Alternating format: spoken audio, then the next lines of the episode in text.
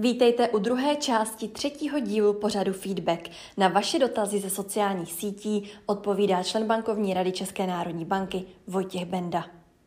Tady navážu dalším dotazem, kde by členové bankovní rady drželi raději životní úspory po dobu 30 let bez možnosti výběru. Byly by to právě bitcoiny nebo koruny na spořícím účtu? Tak nebudu mluvit za ostatní členy bankovní rady, tam v tom jsme se nebavili.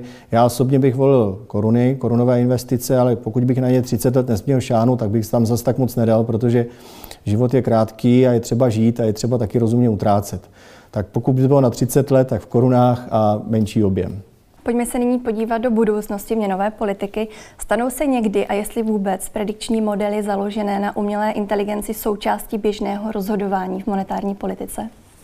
On už tam ten centrální mozek lidstva v podstatě je, protože my používáme jádrový model, který sám o sobě je velmi sofistikovaný a de facto, když to přeženu, při lehké údržbě by byl schopen tu měnovou politiku nějakým způsobem řídit sám. Eh, problém je to, že ten model v podstatě má samozřejmě svoje slabé stránky v tom, že těžko je schopen si poradit eh, velmi rychle s tak nečekanou situací, jako jsme zažili třeba v roce 2008-2009 eh, při té finanční, velké finanční krizi, anebo při situaci, kterou zažíváme teď z titulu té pandemie. Eh, tam je důležitý samozřejmě ten expertní zásah, eh, ta intuice toho člověka, ta životní zkušenost, případně schopnost určitým způsobem předvídat. Eh, ale jinak my v podstatě jako nespíme na Vavřínech, pracujeme dál. Naši experti se zaměřují především na větší využívání těch vysokofrekvenčních dát, které je, jsme schopni sbírat a skenovat vlastně z internetu online pro předvídání cenového vývoje, ekonomického vývoje a těch důležitých eh, ekonomických veličin, které sledujeme. Jednou možná bude měnové politiky řídit robot. Je otázka, když si vzpomenu na Terminátora, jestli se nám to bude všem líbit. Jo? Jestli to bude skutečně ku prospěchu lidí, anebo to vyhodnotí ten stroj jinak.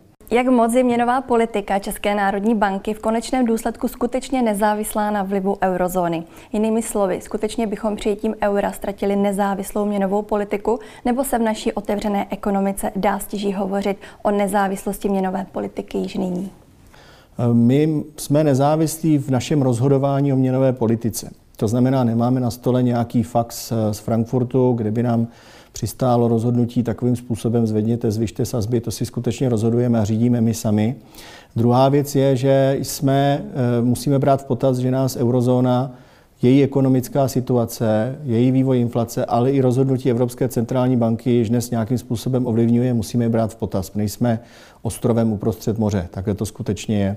Eh, co se týče nezávislosti měnové politiky, vstup do eurozóny, já bych to asi připodobnil eh, k rozhodnutí, jestli se oženit nebo zůstat starým mládencem. Jo? Jako nejsou to asi srovnatelné věci, ale je preference, někomu sedí jedno a někomu druhému eh, druhá věc.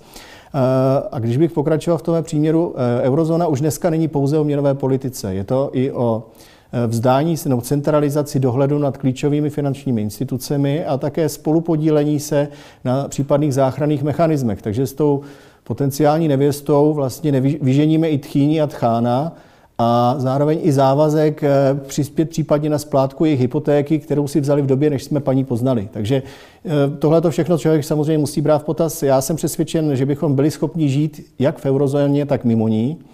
A akorát samozřejmě při neexistenci samostatné měnové politiky musí stát využívat jiné nástroje na ekonomickou stabilizaci cenového vývoje, případně ekonomického vývoje, takže by vzrostl výrazně větší důraz na fiskální management, to znamená řízení veřejných rozpočtů a větší volatilitu veřejných rozpočtů a jejich větší flexibilitu, aby byli schopni zabránit případnému příliš prudkému růstu mest, eh, vysokým inflačním tlakům, ztráty konkurenceschopnosti a tak. Zatím se ukazuje, že pro ty země, jako jsou ty středo, ten středoevropský region, to znamená Česká republika, Polsko, Maďarsko, představují ty měny relativně dobrý nárazník v případě třeba tady těchto šokových situací, jako je ta pandemie, kdy ta měna reaguje určitým oslabením a tím pádem tlumí ty negativní dopady na českou ekonomiku. A poslední dotaz.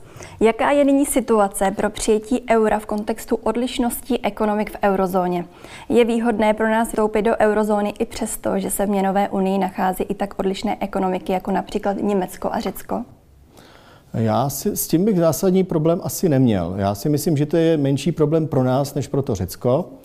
A e, my jsme už poměrně dobře sladění s těmi bohatými státy v tom centru, tam si myslím, a navíc jsme s nimi velmi provázáni zahraničním obchodem, finančními transakcemi, investicemi a tak dále, takže tam si myslím, že zase tak zásadní problém není.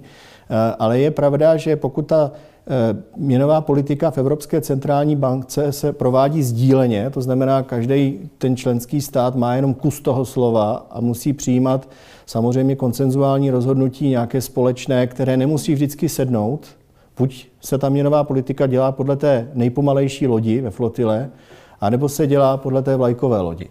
A pokud by se dělal podle té nejpomalejší lodi, to znamená podle těch států, které mají dlouhodobě chronické problémy, třeba se zadlužením a tak, tak by mohla být eh, pro naši ekonomiku eh, spíše negativní v tom střednědobém hledisku, protože by tlačila při nízkých úrokových sazbách a velmi expanzivní nové politice přeřívání ekonomiky, ne- nekontrolovatelnému růstu mest, poměrně vyšší inflaci, než o které se tady asi teď bavíme, a dlouhodobě by vedla ke ztrátě konkurenceschopnosti. Takže, ale Dá se s tím samozřejmě nějak vypořádat eh, přes eh, jiné mechanismy, ale ne, tam nevidím zatím tu flexibilitu, kterou vidíme u měnové politiky. Vojtěchu, já ti moc krát děkuji za zodpovězení všech dotazů a pokud budete mít další dotazy, které se týkají České národní banky, tak nám je napište na sociální sítě.